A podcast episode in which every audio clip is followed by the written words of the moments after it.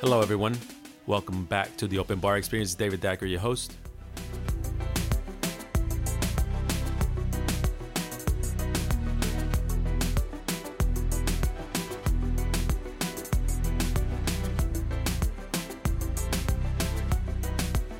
Well, hello, everyone. I am back with the Open Bar Experience. This is David Dacker, your host.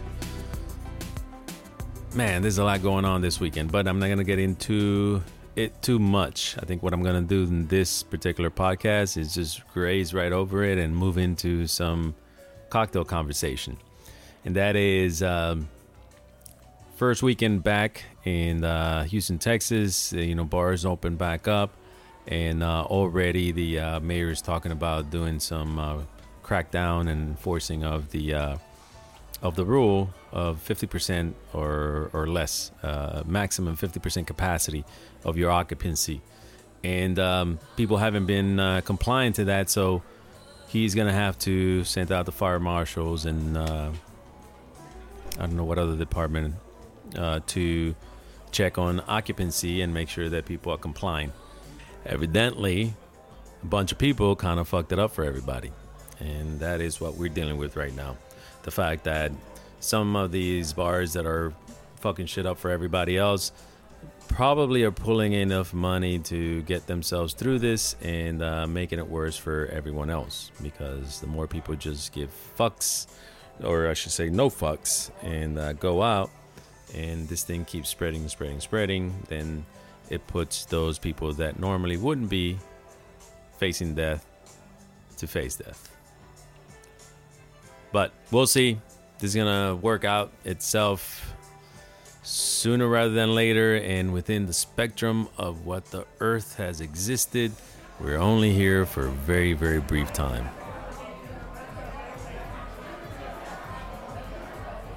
What are we talking about today? Well, today I'm gonna talk about the Manhattan and Manhattan variations. The Manhattan, not so much. I'm gonna go more into the variations thereof, but let's let's uh, uh, establish um, a baseline with the Manhattan. And it's a cocktail that has three ingredients. Because of that, it falls into a very unique ca- category of classics that are fundamentally sound. Um, the Old Fashioned, the Daiquiri, somewhat the uh, Margarita. Um, those are just sound cocktails because you can change, you know, in the uh, Old Fashioned and put any spirit in there, because that's the, that's the uh, recipe: any spirit, sugar, and bitters, and many different types of bitters. Um, and then same thing with the Manhattan. You can do it with bourbon, you can do it with rye, you can change out the different brands of uh, vermouth, the different styles of vermouth, and as long as you use an aromatic bitters, uh, that whole cocktail comes together. Obviously, you can do magic if you know what you're doing with your flavors, but otherwise, you still won't fuck it up too bad. So, like I said, uh, the Manhattan, three ingredients. One of them is going to be rye, another one is going to be vermouth, and the other one is bitters. Okay, I've said it before, and I'm going to keep saying it for a very long time. Vermouth is a wine, so it needs to be refrigerated. So it oxidizes, meaning premium wine uh, or premium vermouth, you're going to have three weeks with it. And cheap shit vermouth, uh, you're going to have about three days with it. And depending on where your palate is, um, is whether you're going to pick it up or not. You can push it a little bit more, but still, uh, after a week of some of that three to seven dollars uh, vermouth that you get at the store, Uh, less than ten dollars, most of them, unless you really know how to pick one, um, are going to be give you about three three to five days. The ones that are fifteen and thirty, those are going to give you three weeks, if not four. All right. So we got the rye, we got the vermouth, and then we got the bitters. So that's the uh, the structure of the Manhattan. So one of the variations of it is the uh, Red Hook. The Red Hook is a delicious cocktail that uses Punt e Mes, and Punt e Mes is both bitter and sweet. So it's like sweet vermouth, one point uh, vermouth, and half a point of Amaro, and that's what the Punt e Mes is, point and a half. it's a very interesting vermouth um, because it does both. It, it's like an Amaro that leans towards vermouth, and it's a vermouth that leans towards an Amaro. Very delicious. Specific, though, uh, um, category, uh, because I haven't seen too many of those. Um, and this is done by Antica, um, or Carpano, I should say, is the one that does Punt e Mes. So there's a very specific uh, uh, brand. Use rye, Punt e Mes, and uh, a little bit of a maraschino liqueur to soften the uh, the finish, right? So that's the, gonna be the Red Hook. So you still got the rye, um, you still have a, a format, a form of vermouth, which is the Punt e Mes, and then you have the maraschino liqueur that is both. It's got some uh, astringency to it, in addition to sweetness and, and, and cherry flavors, so fruitiness. Uh, incredibly delicious. Then you have your Black Manhattan, which is you take the uh, the vermouth completely out and you just replace it with Amaro. Um, and that's going to be rye, um, Averna, and uh, bitters. Now, in this one, you can do two dashes of Ango, uh, Angostura bitters, which is aromatic. You can do one of Ango, one of orange, um, or you can do just one dash of uh, aromatic bitters, because it really depends on your level of bitterness tolerance. Um, in addition to that, the, the bitters also add spice, so it ties all those uh, flavors together.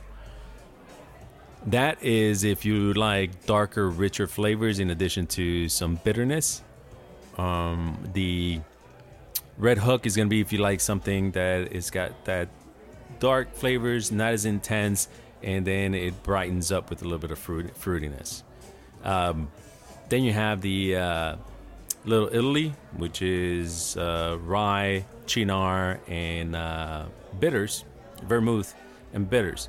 So this one is where you split the uh, vermouth, and you're going to do two ounces. On all of these, you're going to do two, one, two. Is really what you're playing around with, which is the fundamental uh, recipe of the Manhattan, the area code. Two ounces of rye, one ounce vermouth, two dashes of bitters. All right. So in the Little Italy, what you're going to do is you're going to do two ounces of rye. You're going to do half ounce of sweet vermouth, half a half an ounce of Cynar, and then one dash of Angostura bitters or aromatic bitters. So now you're you're adding these two flavors. You're kind of doing your Punt e Mes, but with uh, fifty-fifty. And you're changing the herbal and uh, spice notes to it, too. Um, what's the other one? The other one is going to be the Green Point, which I like a lot. And the Green Point takes this same approach, which is instead of the vermouth, it's splitting the vermouth. And so you still have the two ounces of, of rye, half ounce of sweet vermouth, and then you have half ounce of, of uh, green chartreuse with a dash of bitters, uh, a dash or two of bitters. Anytime you do two dashes or something like this, you may might as well go ahead and try the orange bitters in al- along the side of the uh, aromatic, because fruity on fruity is just going to round it out. Um, so that's the Green Point. So all of these are cocktails that are, have essentially the same structure as the uh, Manhattan. Uh, you can pretty much follow the same recipe, that two one two, and then take it from there. If you're doing this at home, that should be the fun part for you, uh, because uh, first off, you want to find out what vessel along, unless you, if you don't have a jigger, which is a measuring device that bartenders use, Uh, that have uh, broken measures, so it might be two ounces to the top and then an ounce and a half if you cut it short, but it, it has a marker for it. And then on the other side has an ounce, and then three quarters, half, and or quarter. That's your, your jigger. Most of us use a bit Japanese jigger. But then uh, if you don't have that, what is it that you're going to use as a measurement of a two to one ratio? Right? Because you might have some small glasses that are only three ounces. And if you pour it the same every time, you can pull two ounces from there. And then two ounces, half the amount, one ounce, and then two dashes of bitters. But to me, that's kind of the fun thing about it, doing it at home, is that you're going to be getting creative with the way that you execute it as much as the way that you build it. That is it. Actually, I've been mulling over on that. Those are the cocktails that I normally uh, like to teach together because they're so similar. And while teaching one, the Manhattan, I get to teach two or three, uh, sometimes four cocktails. Because into this, like, we can add other cocktails that are very similar. Uh, the Brooklyn uh, Brooklyn is one of them, um, which is like a dry Manhattan, but the, with the maraschino. So it was sort of like uh, a mix of the uh, Red Hook and the Manhattan. Now, one thing about the Manhattan is that you can have it dry, sweet, or perfect. And that is rye, you know, same same recipe, right? two one two. So rye, dry vermouth, and bitters, um, rye, sweet vermouth, and bitters, or rye, and then you do half vermouth, uh, half dry vermouth, half sweet vermouth, and then the bitters, and that's your perfect. Um, in that order, dry, sweet, perfect.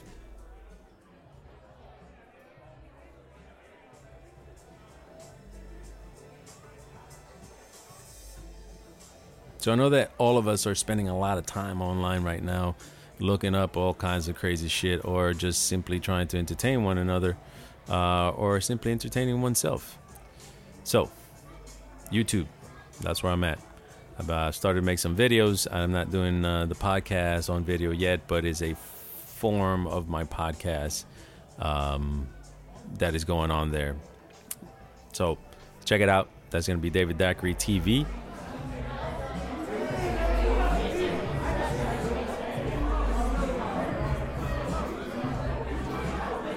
I know that everybody's ready to get out.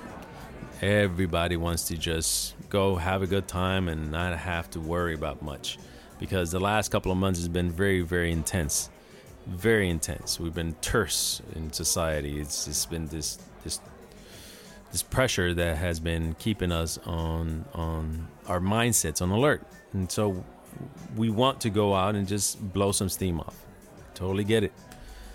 Um, just today, let's uh, let's make sure that we're being cautious. Let's make sure that we're being mindful uh, of other people's uh, uh, health situation. I mean, I encounter people all, uh, all the time that I don't know, and there's no way for me to know that they have some immunodeficiency or something like that, right? And so, let's be mindful of others, and let's be careful in the way that we we interact uh, at the, in this time of uh, of COVID.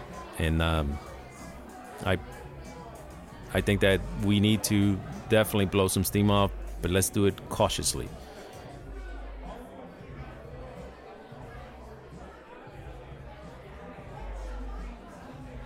So one of the things I've been doing in, in some of the uh, podcasts has been to bring some chefs along um, to talk about the industry with uh, the perspective of the back of the house versus the front of the house.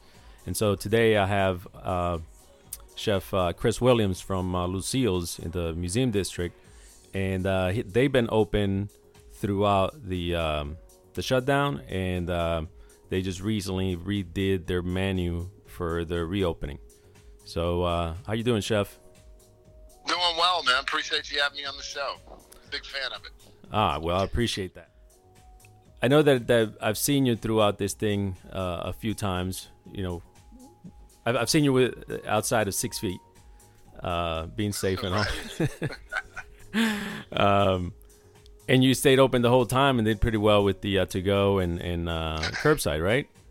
Yeah, well, I mean, so when it first came down, um, a little backstory.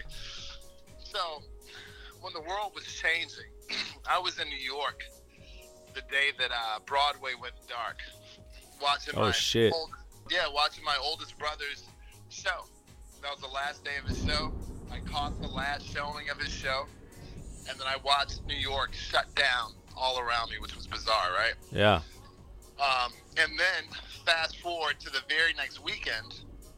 And I mean, some people may see this in a, in a bad way, but I had a birthday thing I had to go to, which was in New Orleans. And I wow. watched Bourbon Street shut down all around me. Um Um, well, actually, from a distance of yeah, more than six feet. A safe but distance. I watched that set down, and so I knew that Houston would be next. Wow. Next twenty-four hours, but that's exactly what it was. In twenty-four hours, Houston was shut down.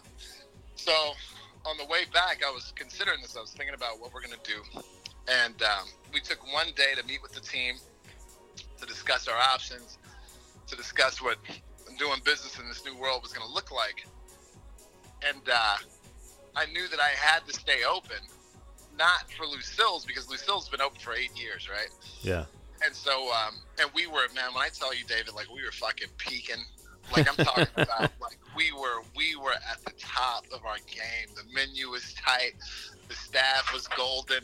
I was able to do food diplomacy tours and be in Ukraine or get the laptop, and the business is still rolling well. It was, it was, it was a dream, right?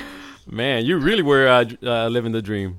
I, I was going for it. You know what I mean? It took a lot of pain to get there, but I mean, I was there, right? But I was telling my father, he's like, man, what the hell's going on? Why is it going so good? I was like, I don't know, Pop, but when it goes down, it's going to go down bad. Uh, and so... Um, it was a bigger so surprise then, than you thought, huh?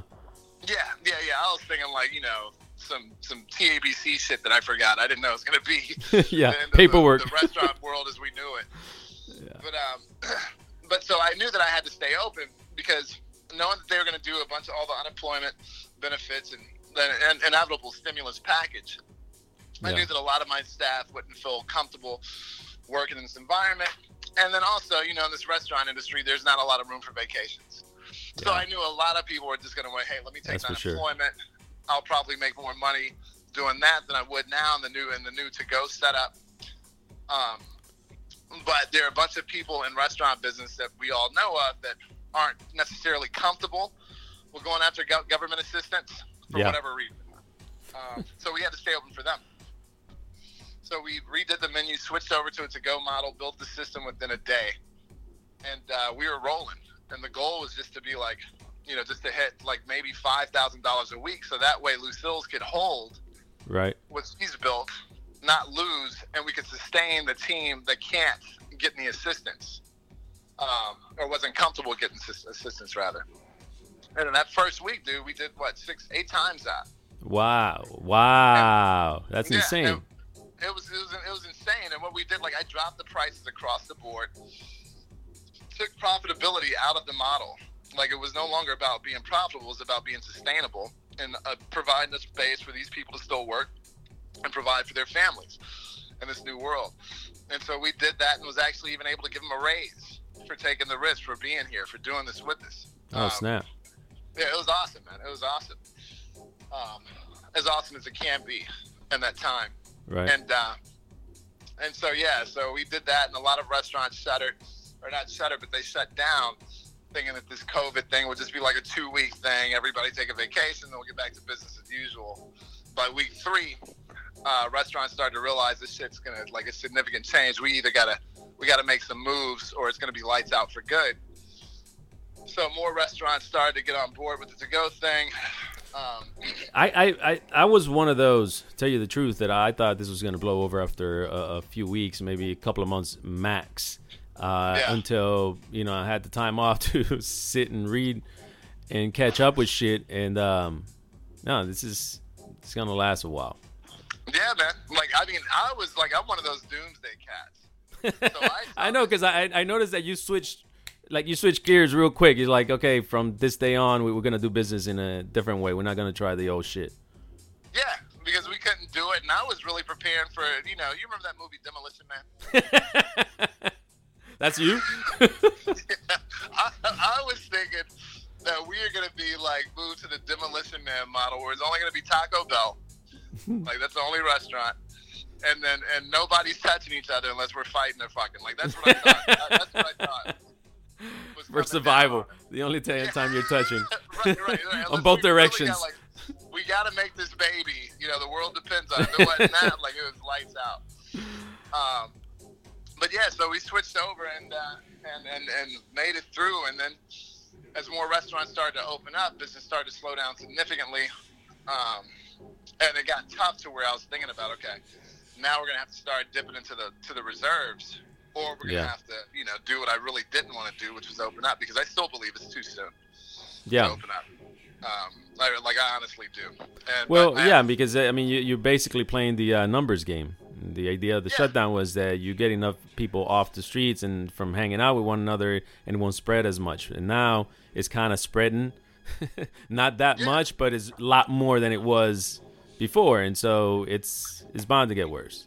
Yeah, I mean, you know, like, who knows? Because, I mean, like, we're still talking about, like, just a little bit over two percent of the population has been tested or some shit like that. Like, I mean, like, who knows? Yeah. But I know that people, and I was actually surprised by how anxious people were to get out. But I guess that's just because I'm an introvert, and I was kind of, I kind of welcome the solitude. Like, no, you can't come over to my house because there's, I don't have enough, I don't, there's not enough space for us to maintain six feet of distance the whole time, so you just can't come over. Yeah. But so, uh, but we had to. We had to open up, um... but I have this huge patio, so we're just going to use that patio exclusively. Huge, beautiful patio with the garden. Yeah, I know. That that patio you've been working on for a while, huh? Yeah, yeah. And this was just the, the push that I need to go ahead and, you know, get it right. Yeah. Um, and as soon as we do that, invest a ton of money into it, then the weather wants to switch it, or at least the meteorologists want to tell us that it's raining every day until the end of days. And, and so then what do you have to do? You got to open up on the inside and space it all the way out. Oh, and, wow. Uh, and, the, you know, and the biggest, the main reason why I didn't want to open it up, if, like, if I'm completely honest, is because, like, with this restaurant, and you remember, yeah. when you were here, like, it was so deliberate, like, in the fact that we were able to serve politicians, plumbers, doctors, unemployed, yeah. lawyers, everybody under the same roof breaking bread, not necessarily together, but under the same roof doing it comfortably, which was unique in this in this town at that time. You know, we opened up, we were one of the first ones, especially black-owned restaurant doing that. Yeah, well, I mean, I think that that was the thing that, that was really special about it is is that it was it, it was representative of Houston and the amount of doctors. Yeah, no, it, it's, it's definitely got a great vibe. Doctors and patients, you know what I mean? Like, that, that's yeah. what that was really interesting. And, like, so that dynamic was, like, something that was, like, I worked for very deliberately to achieve that. Because that's what I found, you know, in Europe when I lived out there for all those years. Like, you would see that in all the pubs, especially in England. Like, everybody got fucked up together. But, so we were trying to recreate that here. And then the, the idea of looking at my dining room, everybody's separated. And now with this with this disease out here, this virus, like, class plays a much more significant role yeah. than it used to. You know what I mean? Because now it's like the people that are at highest risk are the ones that that live in poverty, people of color, all this kind of shit. So it just gives an extra reason for this segregation. And I couldn't stand the idea of seeing my dining room split up and segregated like that, right? Yeah. Um, and that's me being well, doomsday again. Okay, so let's go and click it back a little bit. Um What's the story with uh, the name Lucille's? Aren't you, I mean, eight years, man. I think you were celebrating your first year whenever I first uh, went there. Yeah, yeah. I think it was. I think it was my second year actually. But um, yeah, you came in and changed the game with the cocktail program. Appreciate that. No worries. So but I mean, so Luc- supposed to be like. But um. Yeah, so the Lucille, it's named after my great-grandmother, who was a chef and a pioneer. Um, she started her career at the turn of the century, um, and just a list of firsts. She was the, you know, published her first cookbook in nineteen forty-one. She came up with the first commercial culinary educational program in the country through Prairie View. Uh, in the thirties, she authored all the text herself. She came up with the nation's first hot mm. roll mix, which Pillsbury borrowed. Uh, that's not that's not family lore. That's verified by the Chicago Chicago Tribune in twenty fourteen. And so what we did is we wanted to pay homage to her um, and her legacy as an American icon, but not not just a culinarian, but um, like a like a trendsetter, barrier breaker, badass woman. Yeah. Um, yeah. And so we served two of her most famous recipes, and to this day, even in the COVID world, they're still our best sellers. Oh, really? Chili yeah. biscuits? Motherfucking chili biscuits. Those things are good, man. Those you things know, are really good. Insane. Like, the idea of it was so crazy to me when I was researching her and trying to figure out, fine-tune the concept. And my old fans like, you got to do a chili biscuit. I was like, what the hell is a chili biscuit? And nobody could describe it in a way that made sense in my mind. So I'm just thinking like a sloppy Joe on biscuit, right? Yeah. And I take it to my grandmother, her daughter. And she couldn't cook at all. Like, that woman could only boil water. So she had no advice whatsoever. She just looked at it. She was like, no, baby. I was like, so no what? Like, too much biscuit, too much chili? And she's like, this is not it. I'm like, this is not it. So finally I started to figure it out and got uh, got some good information and I'm able to get them back as close to what they were supposed to be, as close to what they were one hundred years ago. And it's a one hundred-year-old recipe. Already, wow. Yeah. Yeah, so I, I remember that. You you used to get that even from uh, customers whenever you would make the chicken right or something. You know, yeah, I think, they always send you back sense. to the kitchen, which, yeah. which is know? this really pretty special relationship to have with your uh, with your guests. Yeah, but I didn't want that shit. You know? I, I definitely didn't build it to get, you know, critique and people feel so comfortable. They'd be like, no, chef, uh, no, not even chef. Are you the cook? uh, yes, yeah, yeah, I do cook here. I'm the one that cooks, uh, yeah. You know what I mean? And then telling me to go back and go rework my life. Uh, but, you know, sometimes you know, there, there's some there's some nuggets you can take from and work with, especially if you hear it enough. So you got to be open to criticism to some extent. Yeah, and I mean, it's really about how people approach it, and I think that people feel very comfortable there. So yeah. the approach tends to be uh, a default to something very homely. Yeah, yeah, that's true. That's true. And that was deliberate as well. Yeah, yeah. yeah. So what, what do you got planned? I mean, what are you looking to do in the next six months? Man, in the next six months, I'm trying to, um, you know, navigate my way through this ridiculous, the ridiculous terms of this P P P. So that's the next month and a half, actually. Uh, wow. So I can make sure that I don't get in debt with uh, the government, because I think it's it's a ridiculous. Um, the terms are just silly. But so you got to take advantage of it and try yeah. to really try to make it work and do it the right way. Because I mean, anybody can Marty Bird the shit. But yeah, I've heard a lot uh, that a lot from from uh, places that that have gotten. The uh, the loans is that it's the terms are pretty fucking insane. Yeah, they make it I difficult mean, to, to for you to actually get the grant. Exactly. I mean, so I mean, so getting the I mean, getting the grants are damn near impossible because you have like what thirty million people uh, just in the South going for that shit, right? Yeah. Uh, that have teams of people sitting there just hitting buttons to get it. but then, but then when if you get the, if you get the P P P or when you get the P P P and you're a restaurant. The whole point of it is to spend seventy-five percent of your payroll, to spend seventy-five percent of that loan amount on payroll. Now, if anybody knows anything about restaurants, they know that sixty percent of restaurants' expenses are tips. They're tip-based. Yeah.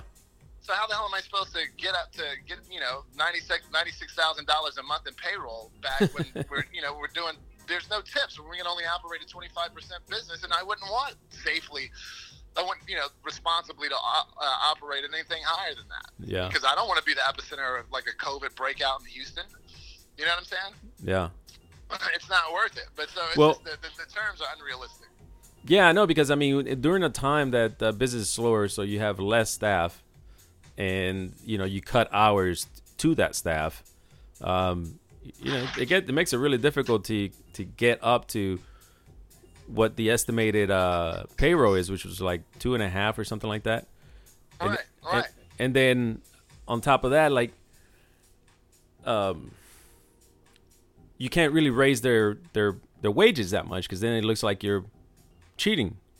But it's yeah. like, well, when somebody, you know, makes two, three dollars an hour, six dollars an hour, eight dollars an hour, it gets pretty fucking difficult to right. at, at ten hours a, a, a week or, you know, whatever it is these days. Yeah, and so what I found out to do, I mean, what I actually did was take, like, Bernie Sanders' proposed model from back in the day, because that's the only way that I could make it work, like, legally, to make it clean and make it right and make people whole, the ones that aren't on unemployment who are making four thousand dollars a month chilling, um, is that I have to pay these people fifteen dollars an hour. Right. fifteen dollars an hour. And, um...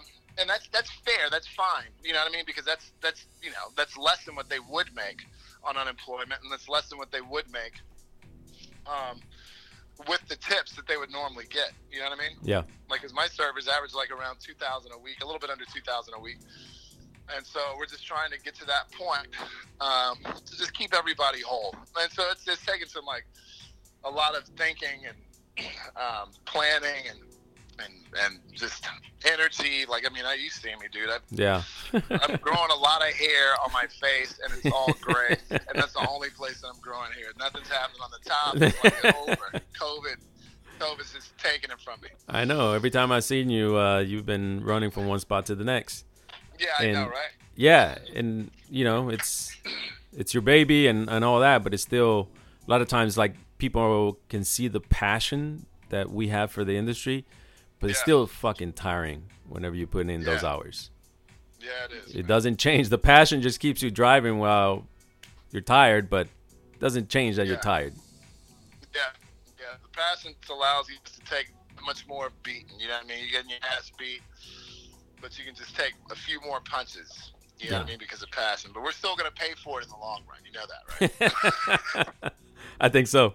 yeah. Yeah. The body will break down eventually. It's, it's going to be, it's going to get over our passions. You're like, okay, fuck you. It's time for a break. Yeah, I know. You need to stop. And I'm doing it now. Yeah. Well, good for you. No, no, no. I mean, the body, you know. Oh, gotcha. gotcha I haven't gotcha. gotten I, to I, that I, point. That was jealousy right there. I was like, man. Hey, man. Well, I appreciate you being on the show. Um, and, you know, good luck. I, I mean, I'll be talking to you, but definitely within uh, everything that's going on, I think a little bit of luck would be nice. Yeah. Yeah. It wouldn't hurt anybody, man. I wish the same to you. Um, keep doing what you're doing, man. It's great. And uh, look forward to another batch of those cocktails, bro. So that's a big thanks to Chef Chris Williams um, for coming on the show and sharing with us a little bit of what he has been going through during the time of COVID, during this transition time that has consumed our lives to the degree that we don't even know how to talk about it anymore. At least I don't. Um, he's been staying busy. Give him a give him a, a ring, a, a pick up some food. Uh, the style of food over there is going to be that Southern comfort food. Uh, comfort food, and uh, I mean like true Southern comfort food. So great wine list too. All right. Besides that, I have the YouTube channel. I don't know if I mentioned it. Maybe I did. Maybe I, I mentioned it once. But YouTube channel. I'm doing uh, cocktails, a little bit of cocktail history, uh, contextualizing the whole idea of uh, certain groups of uh, cocktails and the uh, the effort to educate the masses of bartenders, and that is including uh, the home bartender. So this is it for this show. Uh, I hope that you're doing well during the uh, this uh, strange, strange time of uh, of our lives, and uh, I'll talk to you next week.